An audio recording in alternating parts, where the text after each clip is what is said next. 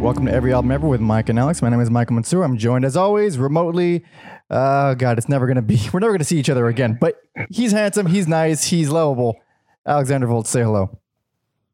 Hello. I dropped off some cookies to Mike the other day. That was our the most interaction we've had in person. That's not any kind of gag. He literally did, and they were delicious. Thank you so much, by the way.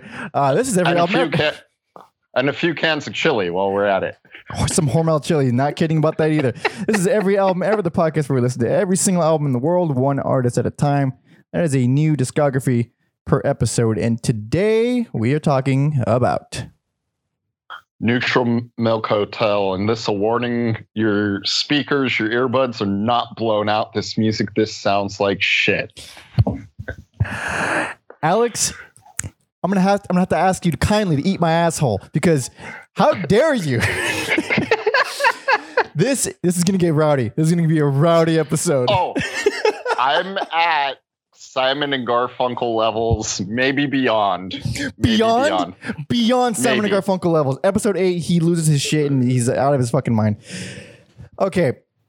Okay. Do the plugs, then we'll then Plugs. we'll have fun. Okay. Plugs. Please subscribe if you like us uh, on sub- uh, YouTube, Spotify, Apple Podcasts. Leave a five star rating, review, review.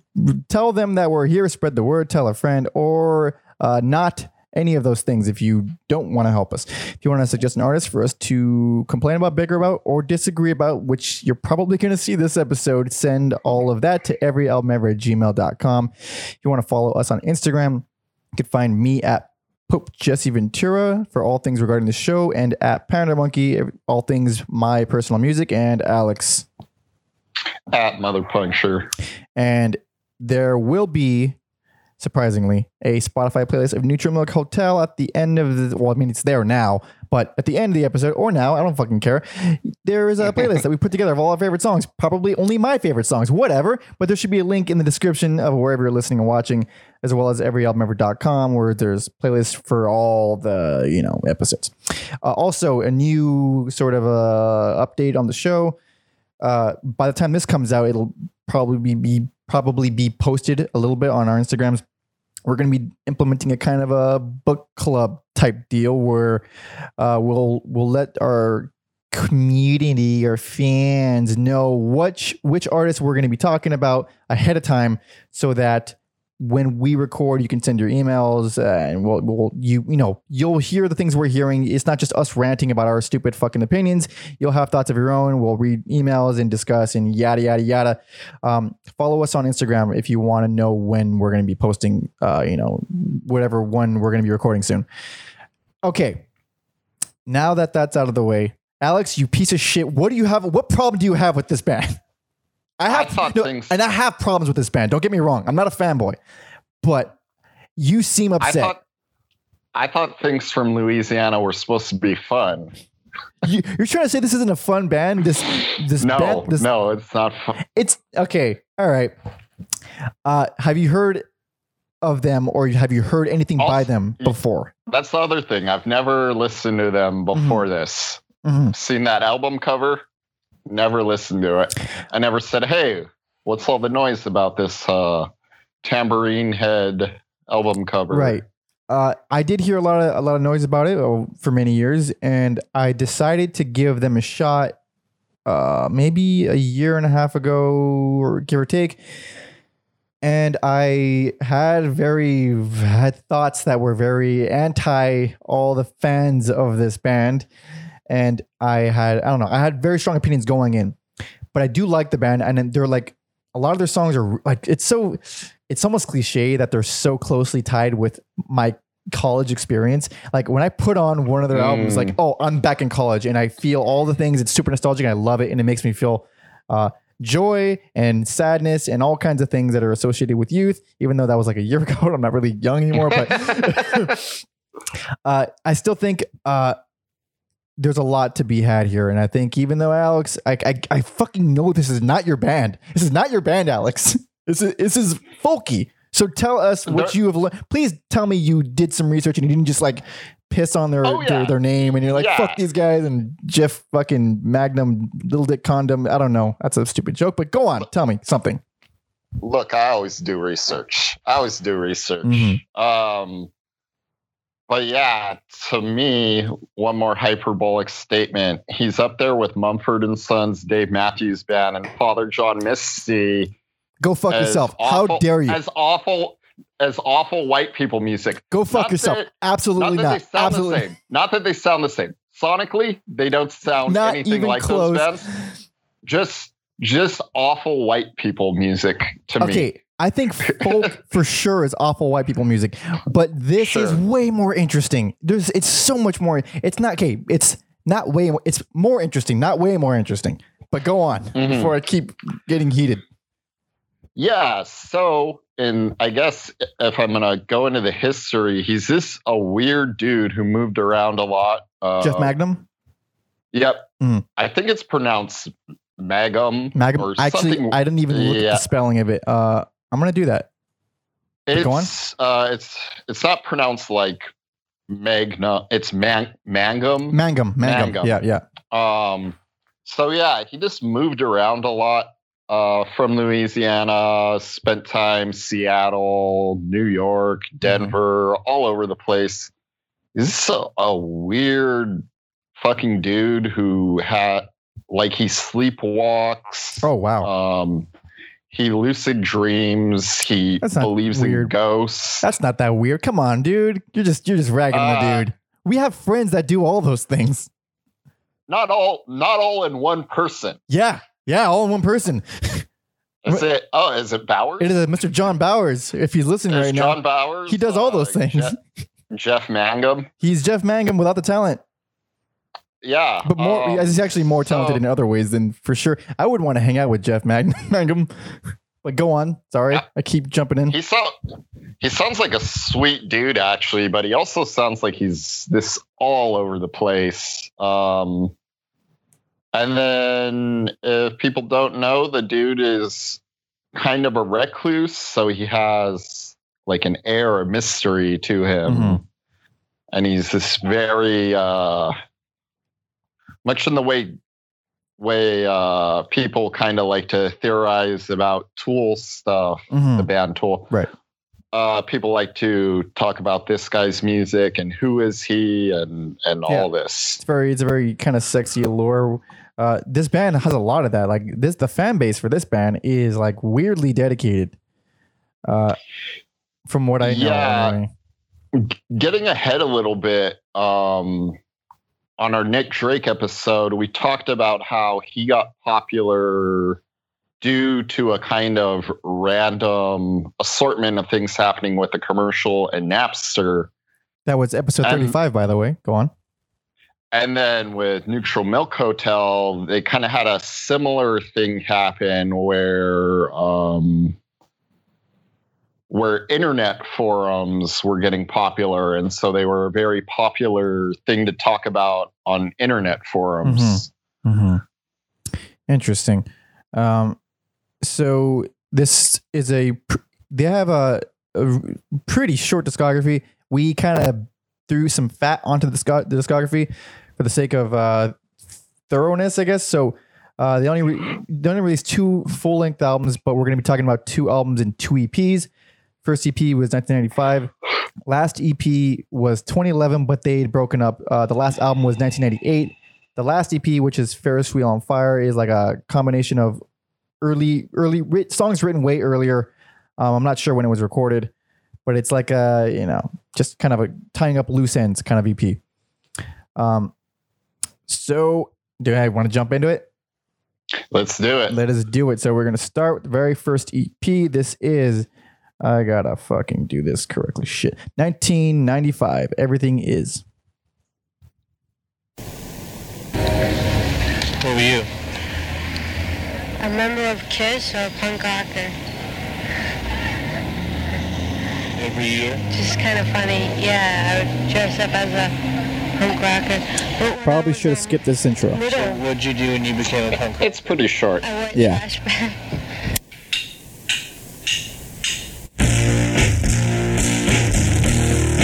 I like fuzz on my music, but this is absurd. You don't like this? No, I love that guitar tone. It's so buzzy. I'll tell you one thing I don't like though, his fucking voice right now, but I'll stop talking over it.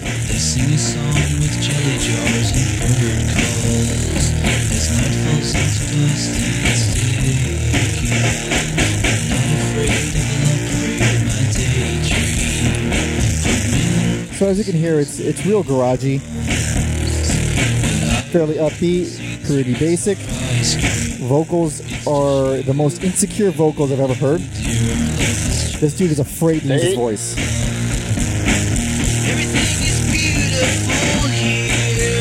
He's like holding back, and he's he's pronouncing the words so fucking weird. Here. Just uh, a few hairs away from pop punk, Yeah. pop punk vocals. For sure.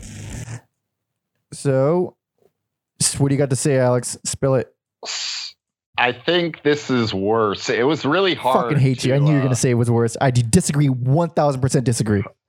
it's it was it was real hard to divvy up worst and best on this one for me. uh, I tried I tried my best, but yeah, I don't know. I like the opposite. I don't mind his vocals when they're restrained. Not that there's anything special about them, but they don't bother me. And then it's just like, man, I'm going to use the word blown out a hundred times on this episode. It's just, it sounds like music when you're outside of the venue or the club. Uh, I will. I just turned the light. Um, I think the the vocals on this EP are the worst I think he's ever ever been by so much. The worst by so much. It sounds. Uh, first of all, it, it's mixed like garbage. It's clearly a demo or a demo type recording because. Uh, the vocals sound like they were recorded in a closet and they're mixed right in the front with no kind of effects or reverb. Um, it's it's like super home recording It amateur was- type type move. Yeah. I didn't even know it that, but it just, it just sounds that way. So it, it's you know, yeah. didn't hide it very well. But, but it's not like awful for a home recording. No. You can tell, like, yeah, it's just a four track. So yeah, and uh, I definitely see how one would call this worst, but when it, this is how you and I have different definitions of of what bad is because this, like, I get it, I get it, but also it's the most interesting release they've ever put out. Like the in terms of just weirdness and experimental shit and creepiness, it is like it is up there. It's really in, like uh, I'm gonna have to I have to address it. Aunt Eggma Blowtorch, which is one thousand percent experimental. Uh, it's makes me uncomfortable. Like I like that it makes me uncomfortable though. It's like children talking and bird sounds, accordions, waves, just a bunch of weird mishmash, like a sound collage. It's not it's not a song, but it's just unusual, and I like that. Especially know, in I'm the context say- of all this folky shit. I'm to say a lot of blasphemous shit on this episode. I So. I don't, like, I don't really give it, like, whatever, your bet, or no, you didn't give it anything. no, it's not but, giving like, my uh, best. no, yeah. Uh, so yeah, the main reason I gave this worse is just because uh, on Eggma, yeah, Eggma's. it's because of that. Because the Because most of that. interesting track on here, that's why you give it worse. You suck, Alex. uh, I don't. But the thing is, the rest of them, I guess it's garage rock. I don't really like garage rock typically, but I do. You hate it, but I like that guitar tone. It's buzzy and weird, and it sounds like it's breaking. Everything about this EP sounds like it's breaking. Uh, My favorite, my favorite song on here was uh, "Snow Song" Part One. I'm. I I had a feeling you would. You would kind of be okay with that one. Why, why are you thinking about me when you're? I'm thinking. I, hey, dude, I only, I, you brought me cookies. I, I only think about you now. that one, uh, Snow Song Part One, it's like you know, slow, quiet, drony, but once again, the the way he's pronouncing words, it's just it fucking bothers me. It's like didn't- weird accent yeah. that's like fake. It's like a fake accent. I just didn't get hung up on his vocals until later. So Uh, it's interesting. And it's one more last dig at his vocals. It's not even a dig. Uh, on Tuesday Moon, uh, he sounds. This is going to be the most random poll. Uh, this band, Thinking Fellows Union Local 282. I'm assuming you haven't heard of them no, because no one fucking has. I swear, dude, if anybody listening to this has heard of that band, email me because I want to be friends. Because no one's ever heard of this fucking band. They're a fantastic band, and they have three guitarists and three vocalists, uh, and like some of them play banjo and fucking other random instrument. It's like a really, really interesting band. One of the vocals, he, I you could uh, say it was a guy from that band on Tuesday Moon, and I would believe you. That's how identical he sounds to him. Um, Shit. but it's more interesting than good. I would say I could see. I don't think people who like pleasant music should ever listen to this. like, No, Yeah. no, they should not. And it's so it's so different from what they or he would become. We didn't really talk about that. That he's basically the uh you know, we got a Tame Impala yeah, situation here where it's really just one dude Yeah. and a revolving door of people I don't know who the fuck they are. They come in and out and yeah, yeah. He's a Jeff Mangum is Neutral Milk Hotel. It's really just him. But uh, I still think this EP is like I. I almost gave it worse, but then you know I realized just what I hated more about this band. And there's a lot that I hate about this band. I could really hate a lot of this band. I'm not. I'm not a full on. I'm not a full on Alex hater at this point. All right, but uh, yeah, interesting, interesting. Her and his production, cool sounds. Take that information and do with it what you will. Let us move You know on. what? Huh? What will make my comments even like more blasphemous is I, more of enjo- that. I enjoy the Flaming Lips, and I feel like in an alternative universe, Neutral Milk Hotel is the Flaming Lips. They're Like, a there's- worse Flaming Lips for sure. I like the Flaming Lips. I think they're a good band, and also I don't see that big of a difference in terms of why why would people uh, be into this band but not Flaming Lips? Like, what does this band offer that uh, no one? This doesn't feel like a very unique band. Like, it doesn't feel like they're offering all kinds of shit that you, you can't get elsewhere. That's why I'm confused by their success.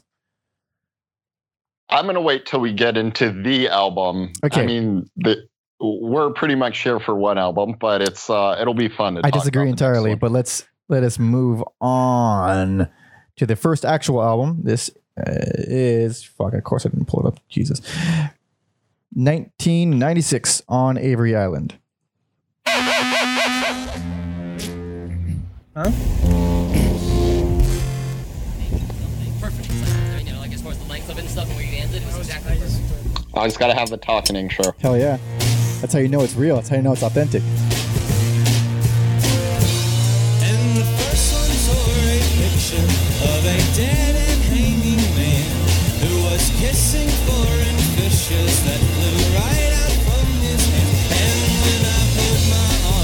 This is so dancey. I want to grab a girl wearing a 1950s skirt and start doing it, twirling her. I, I fucking hate this song. Eat my asshole. I fucking love this song. rice paper string, and when I finally kissed him, the whole world began to ring, lost like a bell. I want to leave it on extra long to piss off Alex. dude. and like his explanation for it is just like, ah, you're such a wiener. Fires that were reaching up to the weather vane and the tops of trees. And I really do dig that production and how messy it is, but that bass is kind of holding it in place. Got some trumpets in there. And Yep, here you we get a little little taste of what they would turn into. So, best album, personal favorite by a million miles. So even though I said that was a garbage song, personal favorite. Yeah, this is the only thing I think is really good about this band, this album. I'm re- I'm really confused why no one talks about this album. I don't get it. I don't get it. It's it's It's- for sure the best. Like It's not as experimental or out there as uh, the next album. I think but it's I- more so. I think it's way more so, or at least the way it's done is better. So song song against that was song about Song- against sex. Yeah, song against sex. Yeah, So he said, I've known a lot of people that have been heavily damaged by some assholes drunken and hard on, and the stuff upsets me. It's not against sex itself. That this sounds like some dude who wasn't getting any and had a crush on every girl he knew and was upset they wouldn't sleep with him. I don't know. It sounds like a little, it sounds like Alex may be internalizing some of this stuff, maybe projecting a little bit of his own feelings. Onto maybe Mr. projecting. I the- may be projecting. Yeah, the good name of Jeff Jeff Mangum. All right. I don't know, I wrote these lyrics, gave them to Jeff Mangum so I could self project Yeah, on then a podcast. bash him later on. 2020. Yeah, 20, 20 Yeah. five years later. Uh, I love that song. That's that's this whole album takes me back to college for sure, but that song especially because I don't know, it just it puts me in a good mood. Um, so I do have some bias nostalgia wise, but when I first heard this band, I listened to the two albums the way anyone would, and this was so clearly better. This was so clearly the best album that I I'm so baffled that people rave about the next one.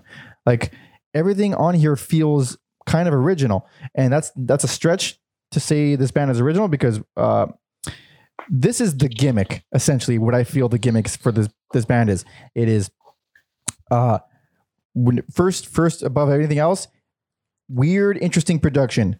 Throwing in instruments and distorted noises and siren type things happening.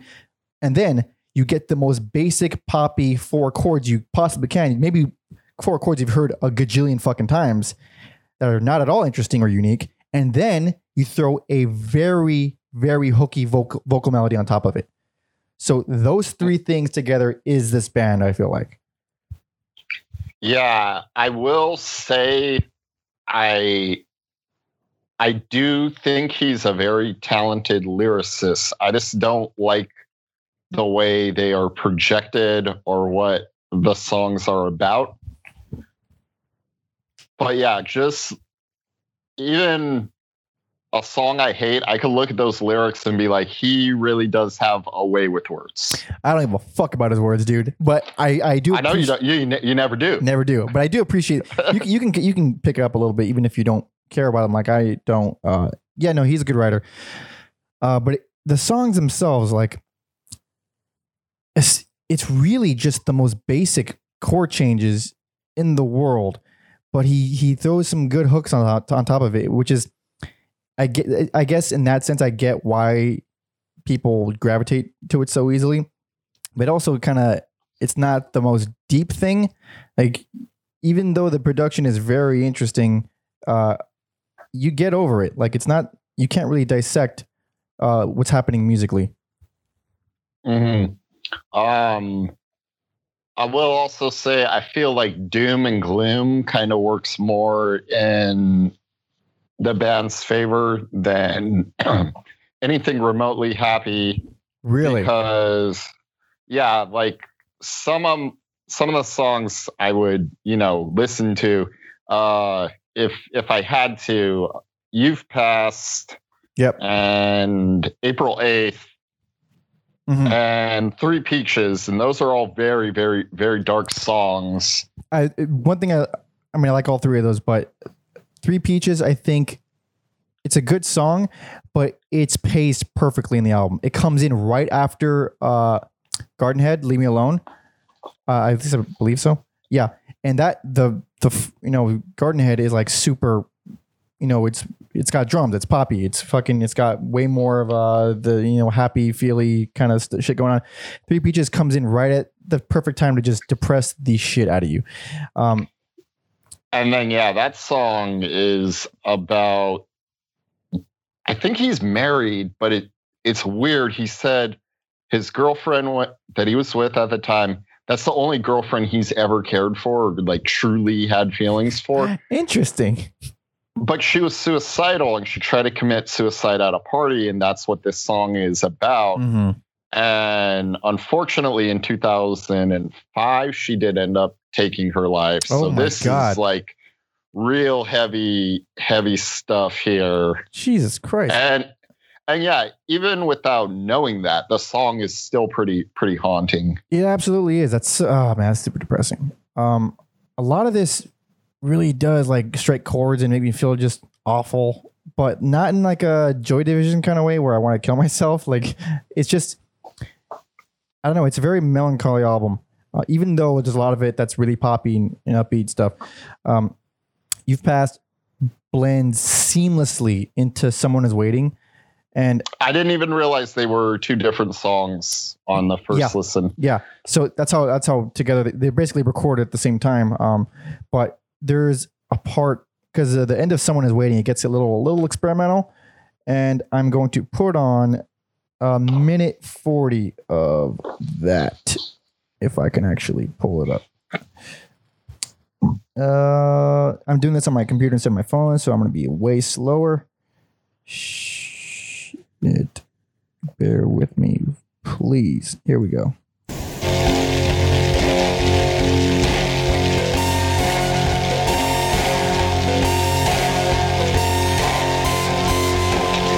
That's a really creepy. That, uh, yeah. so good. And it comes after this really, really sing alongable poppy type thing. So it, it just kind of feels like it's deteriorating. It's very nice. So it does that. It- yeah, it does that for a while. However, I do, I can definitely see gripes because Someone is Waiting is also the exact same song as A Baby for Pree, which is also the exact same song as Where You'll Find Me Now. There's three of the same song, just performed with different instruments. Yeah, he's called them like twin songs or triplet so- songs because it's- there's fucking three of them. Like yeah, it's like it's a little. I I would say by the time where you'll find me now, it kind of immediately crosses into self indulgent territory, which I think this guy does a lot uh, as time goes on, uh, because. I think all three of those would make a one really good beefy song, one song, a really deep sure. yeah, but he had to separate it over the over three fucking songs where we know where it's going, we know what's happening. Um, yeah, I, and I I do get it from uh, like a concept album type type standpoint, uh, because for example, the the trumpet on Avery Island, April first, which I do like a lot, it returns on Garden Head, Leave Me Alone uh, which is like I like that where it takes one element from one song and it brings it to a completely different context. It's very Mhm. uh, movie score kind of kind of stuff. Uh, but for just playing the three the same song three times on the on one album, like I don't know. I like the song. I like all of them a lot, but I even then like it's ugh. You know, this long as I don't have to listen to Pree-Sisters swallowing a donkey's eye because uh, there's some cool shit in there. Oh, but Oh, yeah, there- 13 minutes. Is 13 minutes though? Get the fuck out of here. It's- Get the fuck out of here. 13 minutes. And it's funny because at the time of this recording, we just released the Kraftwerk episode where it's had p- fucking 20 minute songs. But we're complaining about 13 minutes because, well, not all 13 minute songs are created equally. A lot of this is nothing. A lot of this is nothing happening. Yep. But it has some moments. And I'm going to put on one of those moments right now. And I think it is uh, three minutes, 25 seconds in. Good uh good spooky stuff. Hell yeah, right here.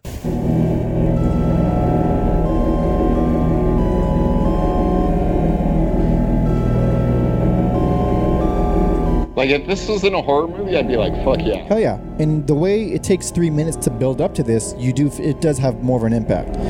Uh, it's a cool. This doesn't need to be 13 minutes long though. yeah, this is three minutes in. Like you could drift this off after another minute and a half or two minutes or whatever, uh, but it, it goes on for another fucking ten. Uh, man, I really do like this though. Uh, yeah, um, I do have a. I actually have a lot to say about this album. I really like this album. Like I, I, I had a good. Like I didn't need to listen to this twice because I'm so familiar with it, and I had all Mhm. t- like a whole page of notes from one listen. I went back and listened just just because I wanted to. Uh, that's how much I really like this album. Um, I think the intro to Naomi is perfect. It is one of the most beautiful fucking things ever. The rest of the song isn't as good, but I, I still like it a lot. Which again is weird that he's saying he only had like feelings for one girlfriend because this he sounds like he's very much in love with this girl and Naomi. Mm-hmm. And for music nerds, he's talking about uh, Naomi Yang of Galaxie 500. Who is that and who is she? Galaxy 500 is a uh, cool, cool band that uh, you know maybe we'll get to talk about one day. And she's the bass player in that band. So Interesting. That's a that's so uncomfortable. This fucking nerdy dude is writing a song with your She- fucking first name in the title. well, it's super creepy too because uh, similar to Pic- the Pixies' Cactus, he's talking about like owning a dress she owns.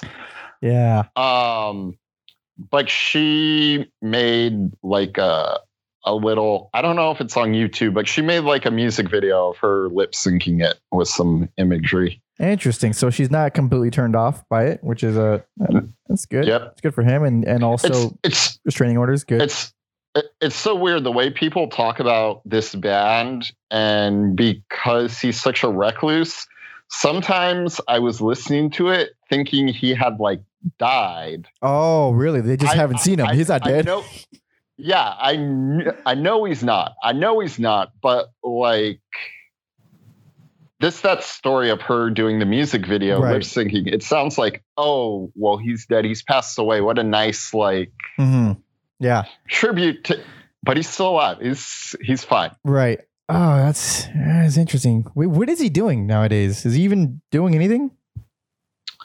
Uh they reunited in like 2014 2015 and then this called it quits and he just makes sporadic appearances with um with usually artists associated with the label and kind of uh what's the word i'm looking for like the collective he helped make Mm-hmm. uh, i believe they're called elephant six Elephant Six. Yeah. Yeah. There's like a bunch of really interesting bands associated with them. So if you follow those artists and the people associated with that, maybe maybe you'll see them live. Interesting. But There's a actually I have a friend who recently turned me on to a lot of those bands. They're interesting shit, like really uh wacky bands. A lot of cool stuff going on there. But uh other than that, I don't know much. Uh this is I think extremely accessible. This entire album, it is not revolutionary, but it is beautiful in a lot of parts. Uh hooky, hooky as shit. Like those, like I said before, like basic ass generic four chords that you've heard a million times, but he has great vocal lines and his voice sounds infinitely better than the first EP. He's got a from this point on, he's gonna sound just like this, except I think here he sounds the absolute best because he doesn't fucking push it. Like later Yep. on, he Yep. he pushes it. And we're gonna talk about that a little bit. Here, it's subdued enough. He's just it sounds very clean and natural. He's not straining, he's not it's just it's very authentic. This entire thing sounds really authentic. It's fucking lovely. I love this album a lot. Best personal favorite. Alex's personal favorite. Uh, we might fight further along this in the rest of this episode, but you know what the fuck else is new? Let's uh let's move on. we are now. Where's my volume at? this this what you're all here for, I guess. I know. Uh, okay, so I'm slowly doing this. Slowly, I'm almost there. Here we go. 1998, the one they're known for. Here we go. In the aeroplane over the sea.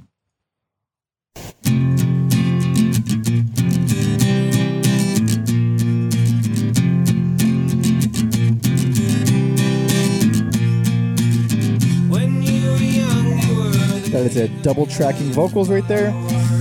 Already don't like Is that why it sounds so obnoxious? I thought it was just because he was kind of like yelling it now.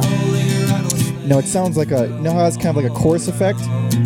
It's usually either double tracking vocals or like a slight delay. Or- It's a. It's like Ozzy. Ozzy always sounds that way. Um, early Metallica sounded that way. Double tracking. I think it sounds awful. I hate that. What each other's bodies were for. One thing we didn't mention about this band because we didn't put too many clips of their actual songs. Melodica, all over the place. They're a melodica band. Who? Hey, hey, Alex, answer me this real quick before before we talk too, Sure. too deeply about this album. Who's ever gotten laid playing the melodica? Uh, whoever played the melodica on this album probably got laid a lot post 2005. Yeah, you're right. You're absolutely correct because this album only this only this up. person. This album sure blew up. Uh, by the way, least favorite. So I'm going to do something unprecedented that may or may not make sense. I'm going to give it best, also least favorite. You beat me to it. And you know what's fucking so funny about that? Like I almost did that with Sublime episode. Tw- What is it? Thirty-two. or something. Uh, I forgot what 36. Uh, I almost gave like one of the albums uh worst and personal or worst and, and personal favorite. So you so this is your least favorite but best. I can admit that there is some weird string shit going on here. Mm-hmm. It is very much an album out of space and time. Like, what else do you compare this to in 1998? Ah, I don't know. I don't fucking listen to this folky bullshit. I have no idea, dude. But then there's this, it rubs me the wrong way. Like, the fact that it's a concept album about Anne Frank, I didn't even know that. tarot card. Didn't know that. also like tarot cards maybe i don't know i just want to listen to angel of death for 40 minutes straight after this The production. it's oh no, sorry. Keep going. Um, um yeah i wouldn't listen to but i get i get the fascination with it and as eye rolling as being an adult writing a concept album about Anne Frank is, there's also something endearing about it because he's on he's honest about it. mhm, mhm. There's a lot of moments on this album where you f- it feels really genuine, like he's really earnest. Uh, I I get why people like this album. Okay, I get why they like it. I don't get why they prefer it to the one before it because that one I think is superior in every single possible way. This is sappy, dramatic, over the top bullshit, acoustic, way too much acoustic, way too much folksy. All like everything about it is very self indulgent. It's uh, it's hard to defend a lot of these these folky songs.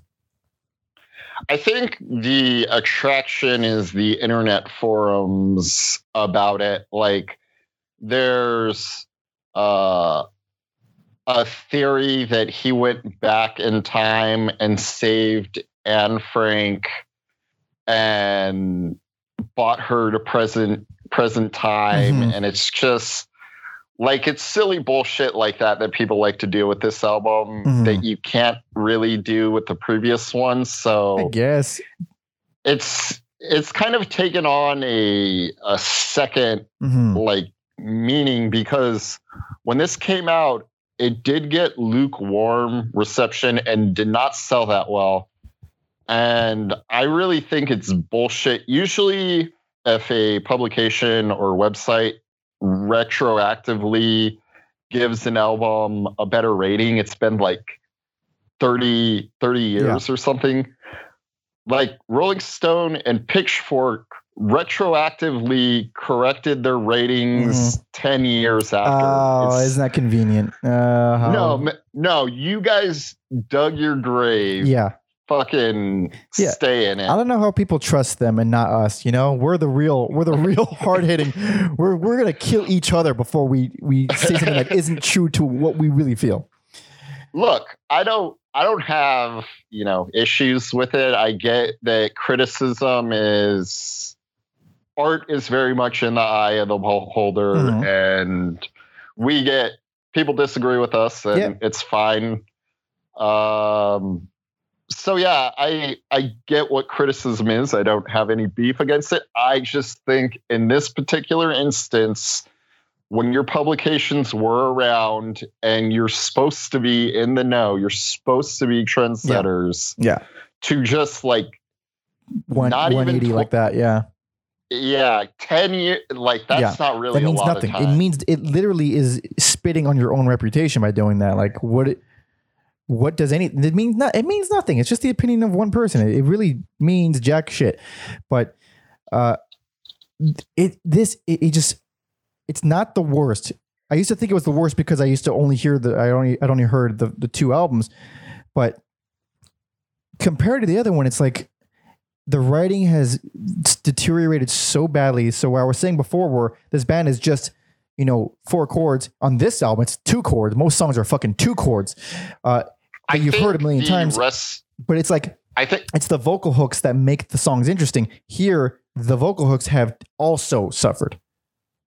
I think on this album, it is the musicians that I didn't write anyone's name down. It is those people who really elevated this. Mhm. and I feel like on Avery Island, there's kind of like one one mode, one BPM. At least on here, it fluctuates. The way it fluctuates, though, I think is unforgivable. Such as throwing in a absurdly long folk acoustic dramatic whaley song every other Wait. song. Oh, every other song. Every other song. Okay, I'm gonna I'm gonna try to go in in order. Okay. So, So, yeah, if we're gonna go in order, they might as well start at the beginning. Uh, we talked a little bit about the intro, and like it's a it's a fine. It's like it sounds like them. I don't think it's anything. I don't know if you have anything to add, but Uh, no, this that on parts two and three, it's Mhm. like okay, now we're getting more music. There's it's more of a a band yeah, yeah, thing. it gets get like trumpets. kind of punky at the It- halfway mark. Yeah, it, it picks up on parts two and three.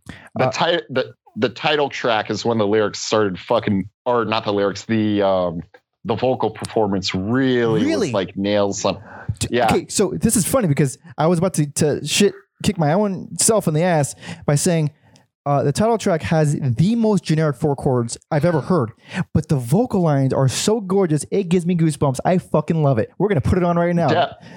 Deb, that track I I hate his when he goes all out when he goes to ten. Ah! Yeah, I know what you mean. And Fucking hate it. this is the title track.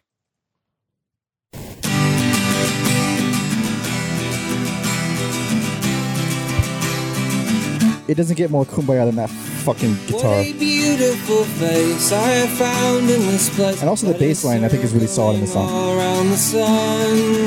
What a beautiful dream that could flash on the screen in a blink of an eye. It's so, like, from me. Summertime, soft and sweet. thinking about your love. Ah, that part, that Close and part.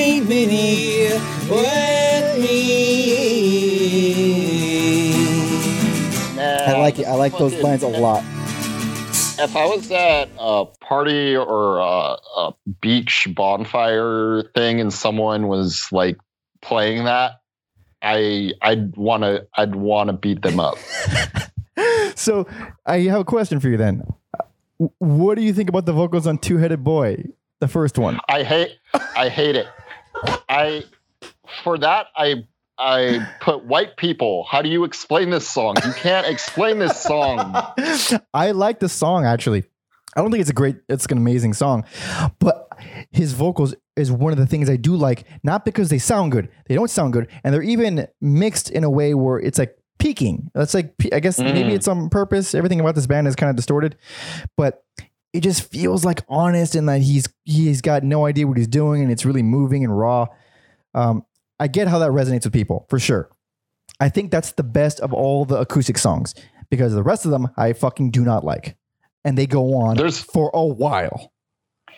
there's one song that I hated at first.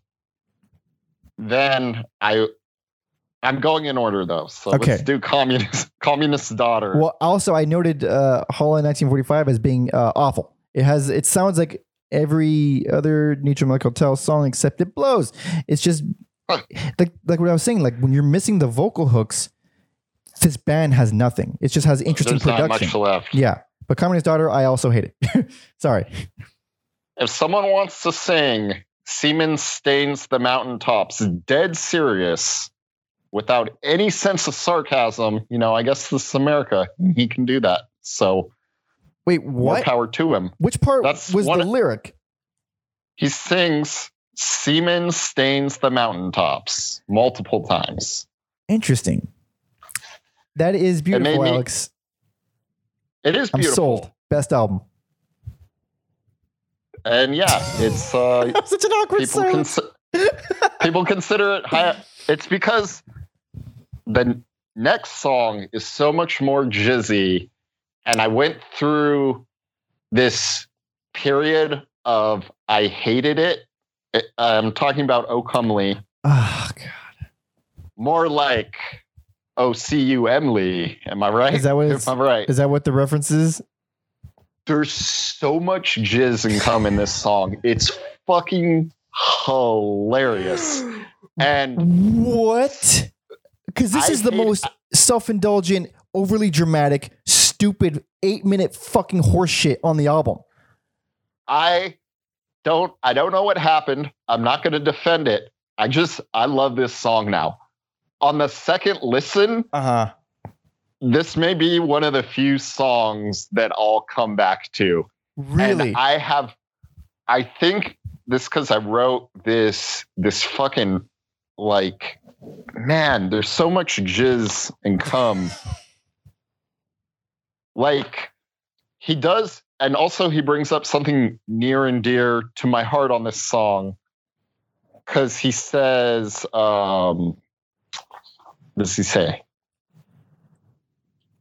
When uh, he's talking about walking through the garden, he says, smelling of semen all under the garden. So it's cum trees. And Yeah. If you don't know what cum trees are, you're a fucking liar. no, yeah, we The tree, the trees that smell like semen. Yeah, yeah, that's a real thing. they're everywhere. They're everywhere. Yeah, for sure. People are just going to gaslight me like they don't know what they are. Oh, or no. What are you talking about? I don't know what that smells like. You know what it fucking smells like. Absolutely know what it smells like. Absolutely. If yeah, if we've all smelled it, we know. All right, it's okay. Just, just be honest. Yeah.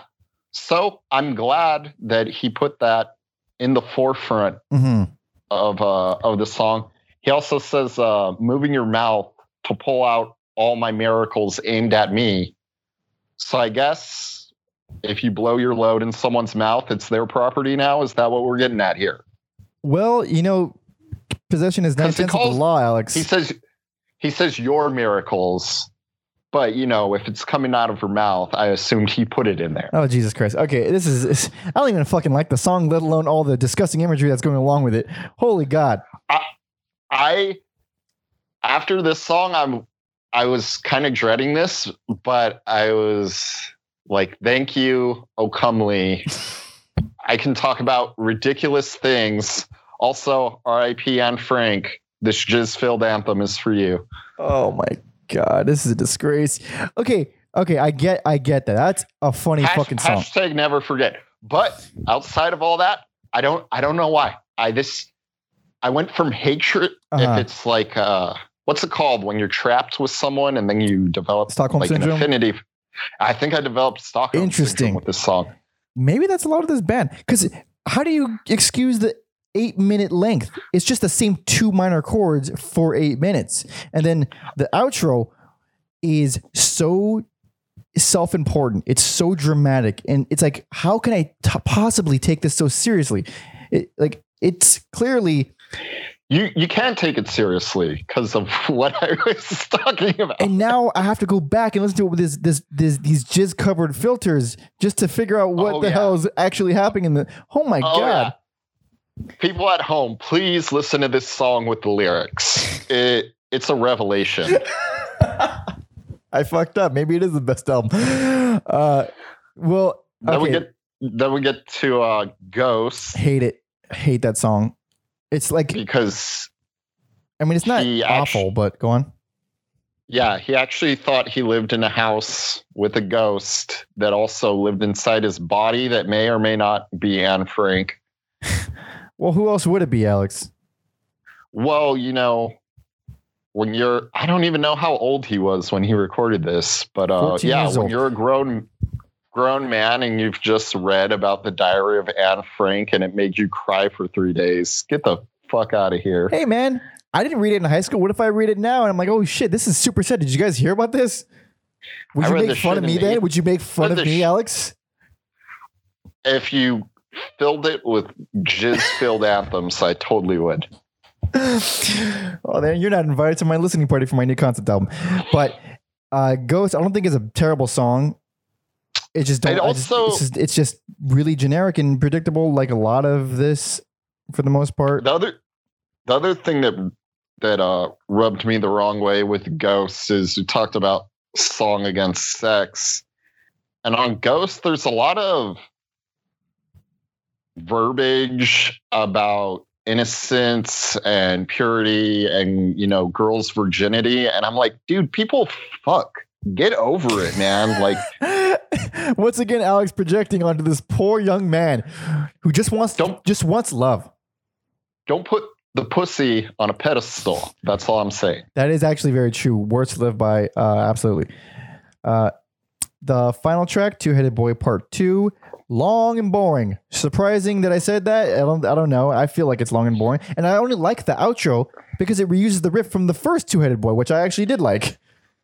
I thought it was funny last week. You you didn't like that Eric B and Rakim would bring back like the worst elements or or what you thought were the worst elements at the end of their albums quite Oh, a few right. times. Right. And I thought of that with Two Headed Boy Part Two because that was like the song I was least interested in. I'm Right. like, oh, he's, he's pulling uh, an Eric B and Rock Rakim here. Well, at least it's like just an outro and not a whole instrumental track of fucking hilariously Casio sounding keyboards. Uh, but I, although I would obviously listen to Eric B. and Rakim over this, but this has nothing to do with this. That was last week's episode. But I know. I just thought of the uh, the parallel, funny. yeah, yeah. I, I am glad that he doesn't go full on whaler uh, in Two Headed Boy Part Two, or does he? I don't think so. I don't think so. No, uh, I think it's more subdued. Yeah, yeah. He doesn't he doesn't go fucking 10 on too many tracks, but uh it's just I don't know, like it feels so normal sounding and doable and very folk and we don't well, I know you don't, but I don't like folksy stuff to begin with. And my my counter argument to this entire album is if you want something emotional, moving, and folk like, listen to Nick Drake. Like we did a whole episode on it, and it's beautiful from beginning to end. Like, but intricate and elaborate and very musical and unpredictable. This is extremely predictable stuff. If you like folksy stuff like this, Nick Drake is king. Um, but people still really fucking love this album. Yeah, it's so it's so weird. On the second listen, I I kind of get it, which is why I gave it best. Mhm. I get the attraction to it, especially um in a historical context of like Smash Mouth was huge in 1998. This is so far. Somebody wants. Sorry, Shout out to Smash Mouth. They just for staying like consistent. they- yeah, hell yeah. Staying consistent and being the Guy Fieris of music, where they just they're nice dudes and they didn't do anything wrong. They didn't do anything wrong. They're just- Also, fun fact for everyone listening: uh, if you Google uh, singer from Smash Mouth, photos of Guy Fieri will come out. Like a lot of them. I've tried this. It's fucking hilarious. Uh, Have you ever seen them in the same room? I don't think so. Don't think I don't so. Think so. They're Don't the think same so. guy. yeah, they both say "Welcome to Flavortown." Oh, it's all all kinds of coincidences. But this, uh, I keep glossing over, even though it's such, a, it's such a big important part of this band. Is the production. The production in this album is actually really fucking good, and uh, I think that's another reason people are attracted to Yeah. it. uh, again, it's not something that I, I would say is uncommon. You can find a lot of great albums with amazing production, with cool, crazy soundscapes happening all over it. But I guess it's it's like this uh, juxtaposition with the these super pretty folky stuff and this distorted dissonance and and uh like noise essentially. Which is, like I guess, people are not used to that. I mean, it's not common to be completely fair. You don't hear too much crazy production uh, with spacey sounds and and, and fuzz uh, on folk. It is pretty rare. Yeah, on paper, psychedelic folk sounds like something that would be right up my alley, but it is not. Well, I would say No. psychedelic folk would be up your alley, but this is not psychedelic folk. This is psychedelic elements, but mostly folk. Yeah, and I think the whole the whole concept album part of it also makes people feel like it's in that that territory. Mhm. I don't know. It, it just feels self indulgent to me. It just it's very cringy. This whole thing is like, especially when it gets all whaley and it's super emotional. It's just I want to do the jerk off motion. Like I, I just Oh yeah, it's uh it's he may have been in his 20s again. I don't know how old he was, Mhm. but yeah, it's pretty much an an adult man singing about how he wishes he could go back in time to save Anne Frank and it's just this saying it makes me want to throw up. yeah. I'll yeah, I also Although had a, a big meal before this, so Fair enough. but Uh, yeah, I, uh, we we've said all the horrible things we could possibly say about this album. However, I will defend the first one to the death, not to the death, to the I have, I have some one degree. more thing. I think the trombones and the pipes and the, Mhm. the circus instruments on Untitled, Yeah. They make me they make me laugh. They're pretty. It's pretty funny if you I- want a good chuckle. I like the trombones and the trumpets and all this stuff. I, I like how they implement them. I don't think it's terribly musical, but I think it's just it's just another cool texture. Like the, it just I put that along with production. It's just cool textures all over the place. Uh, don't care for the writing, but we we've shed we've shed on this album, this iconic, famous, beloved album. I think enough.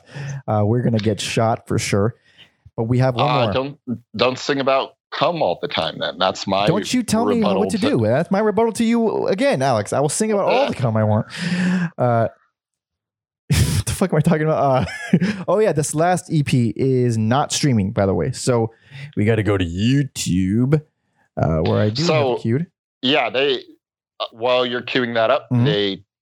Like I said, the album sold modestly. It was not a big hit. They went on tour for it, and then he just disappeared. Mhm.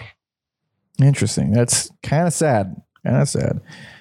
Um, but here we are. This is a compilation EP full of a bunch of earlier songs, a few re-recorded songs from the first album. This came out in 2011. This is Ferris Wheel on Fire. Wow, that's real loud.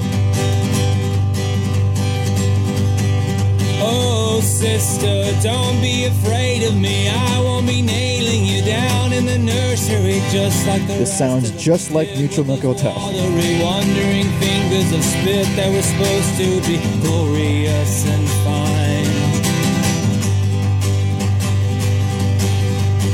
Oh, sister, won't you believe in me? I only wanted to be hard on the family here with you now in this silly infirmary. This is like as folk as it gets, from modern folk as it gets. I don't hate Yeah, this this- song uh, though.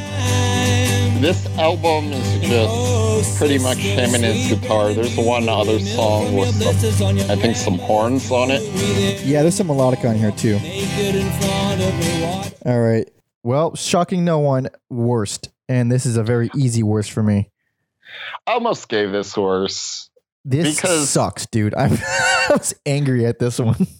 It's just kind of there where the other ones kind they have more to say than this one. This Yeah. is just like, oh my god, we need we need more neutral milk hotel. So we'll yeah. This, what it, reason why I get this worse is because it took everything I hated about in the aeroplane over the sea and made the entire EP that. And it's like not a it's not a short EP. It's like 20 something minutes, 23, 4, 24 minutes. And it's all acoustic for the most part. Uh, it is he his wailing that you hated so much is all over this damn thing. He is doing it. He's he's straining his goddamn voice on damn near every song. It's hard to sit through, man. And uh, there's a acoustic solo versions of April 8th and A Baby for Pree from the On Avery Island. And those versions Avery Island ver- versions are way better though. way better. These ones are hard to sit through, like especially for uh, a baby for Pree. They're like his voice. His voice is like super nasally and quivery, and it's like he's doing all these these weird extra flourishes that he clearly can't do because he's not like a great singer. So it just sounds odd and really ear piercing. I and I don't know what I could say nice about this EP other than like I like Engine a little bit, but I think at this point, I was also I did my first listen. I listened to all these in one day. It really. was, I don't know what it was. It was like, does this get better? And it doesn't. He's got a very So- distinct style for sure. So I would think at this point I'd be fed up, sick of it, but it just kind of this went in one ear and out the other. And it's like, yeah, there's not when you take away all the bells and whistles of aeroplane, Mhm. This is what, you you're left with. Yep, because there's no fancy production. And. I don't like it. Yeah. Yeah, and I don't like it. It's it's boring. It's extremely boring. There's no fun production stuff. There's no uh, just weird distortion or or crazy uh you know I don't even know what to call it. It's like there's like a layer of fuzz over every instrument on a lot of the a lot of the you know the past two albums. Uh, everything is just an acoustic guitar now and him wailing. And the the the take me seriously, I'm emotional wailing is so goddamn cringy. I I just fucking can't. I hate this kind of music so much. And I, I like I, don't said, yeah. if if you saw someone doing it at like uh, a, a house party or a bonfire, you'd be like, that dude needs to get beat the fuck up right now. Right now. That's so harsh. But I agree. But uh, see, unlike you, I, this wasn't one year out the other kind of thing because I do feel each of these releases is super distinct in my brain. Because the first EP is this, this super strange experimental garage home recording, and then the first album I love. And then the second album I fucking hate. And then this one, and then this one is just the second album, but without the cool production. So I really hate this one. So like Let me uh, make myself a little clearer. The the other three weren't in one ear out the other. Just just this one. Oh, okay, one. okay, okay, Yeah. fair enough. Um, you- you Didn't mean to be confusing. Right. I meant like by the time I had gotten to this, I, I it was just that was it. Mhm. But Okay, so I, uh, jumping off of that, I have a question for you. Did you notice anything about my dream girl don't exist? Uh, this that it continues the weird trend of him and being creepy with women. Oh, oh, I have. Okay, I'm gonna put that on for everyone. And if you all don't Do it. notice immediately, this is my dream girl don't exist.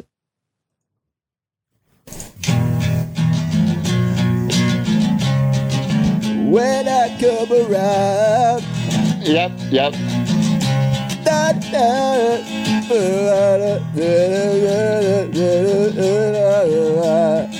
Exact same chords, rhythm, everything.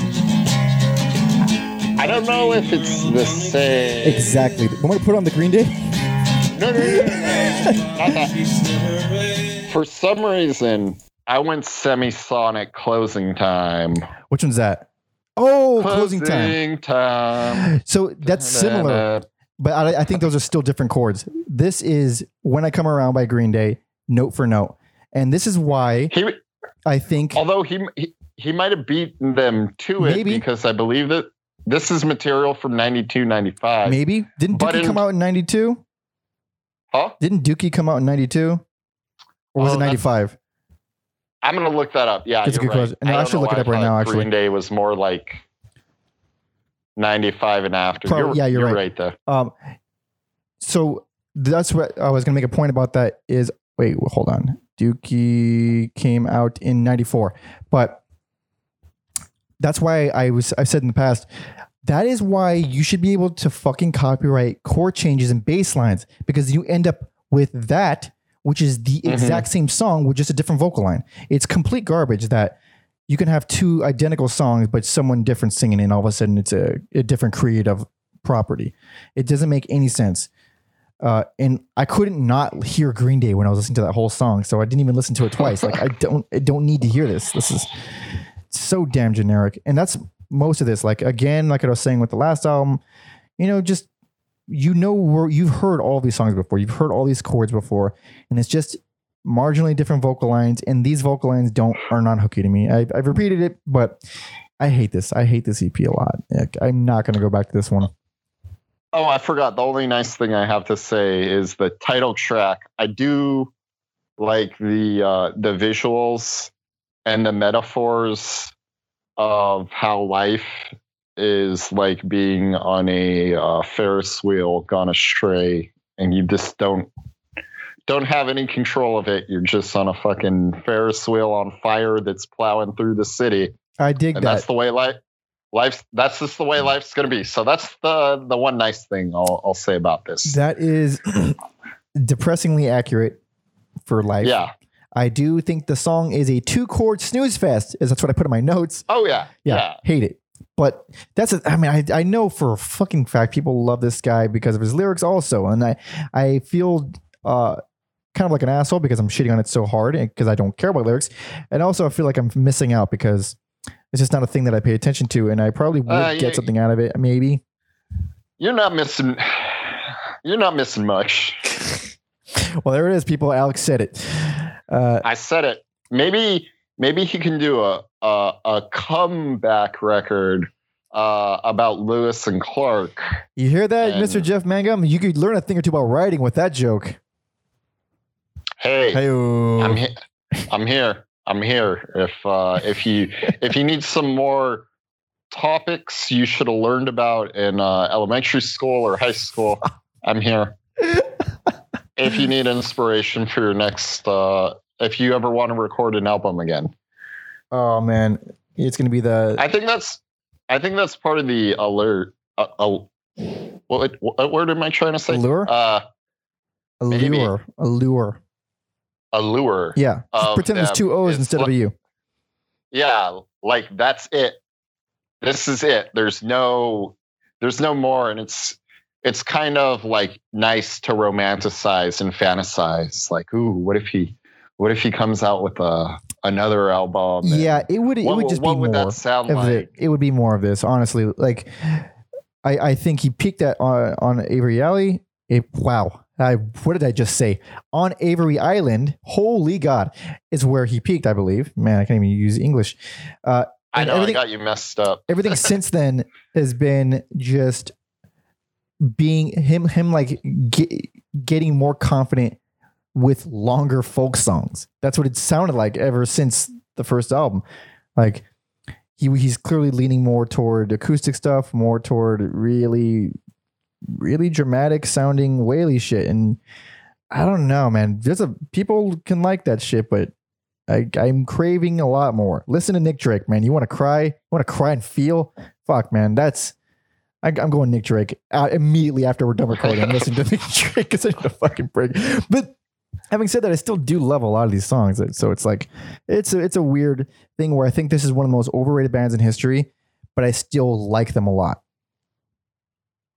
I just think they're overrated and it's a very weird phenomenon of how they they came to be Yeah, and, and also interesting, like how I think, uh, like in, in Parks and Recreation, they bring him up. Fucking Aubrey Plaza's character, she brings up Neutral Milk Hotel, and it be, it's like a talking point for a fight she has with uh, Chris Pratt, like in one episode. oh man like this band is like the the the reason they're fighting.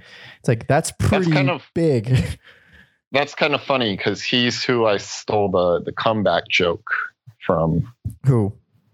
Chris Pratt That's- on one of the out on one of the outtakes. They're trying to think of like a, a day to invent to celebrate, Uh huh. and he's like, uh, I think Amy Poehler's like, well, well, people like comeback stories like Rocky, and he's like, you mean like Kim Kardashian? She's like, "What?" He's like, "Yeah, she had cum on her back." And it didn't make it in the episode, but it's an outtake. Oh. And Nick O- Nick Offerman is fucking dead. That's great. He is. That's great. Oh, I love that. See, look at that. We're full circle. That's how the universe works. God damn it. Yeah. So that's kind of funny that uh stole stole that joke from him, and then uh it's a talking point on the show. Hell yeah. All right. God damn.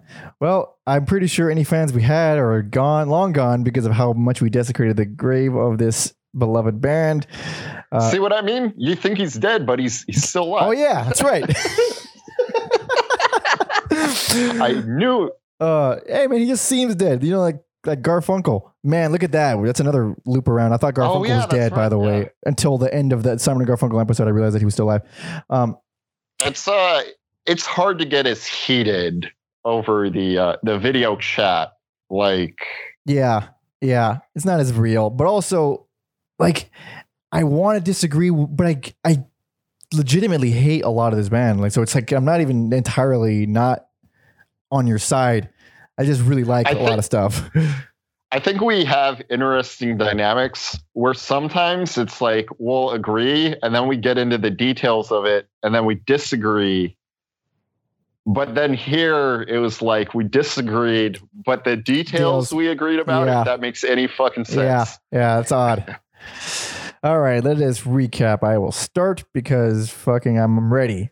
All right, on Avery Island, Do it. 1996, best personal favorite. I really love this album. It is t- closely attached to a lot of my uh, time in college.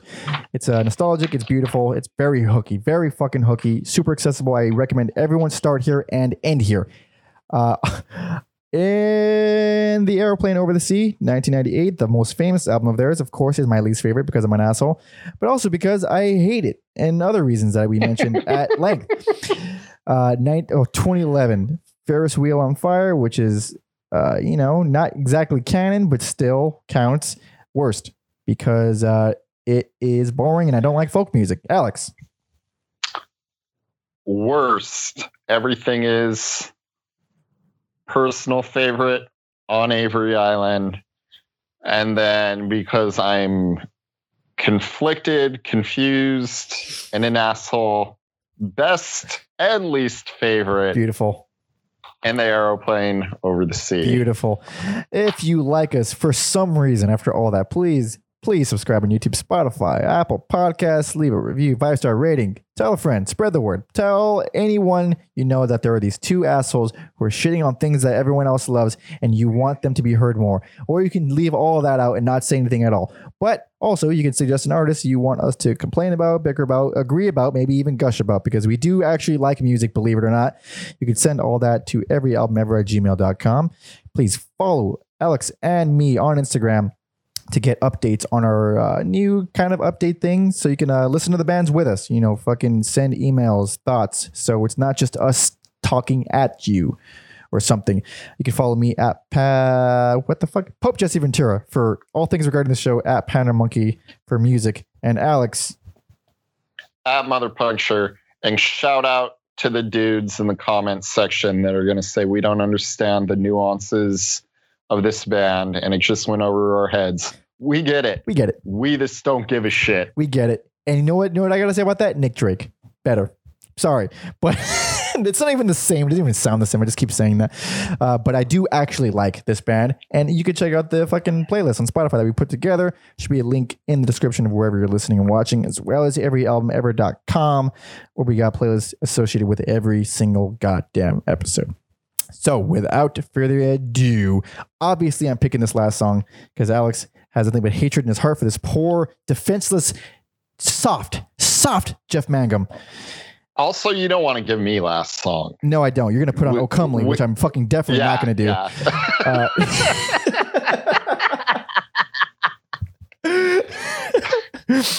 but what I will be putting on is something that is very moving to me personally. This is from, of course, the one album that I really like. This is Naomi. Thanks for listening, everybody. See ya.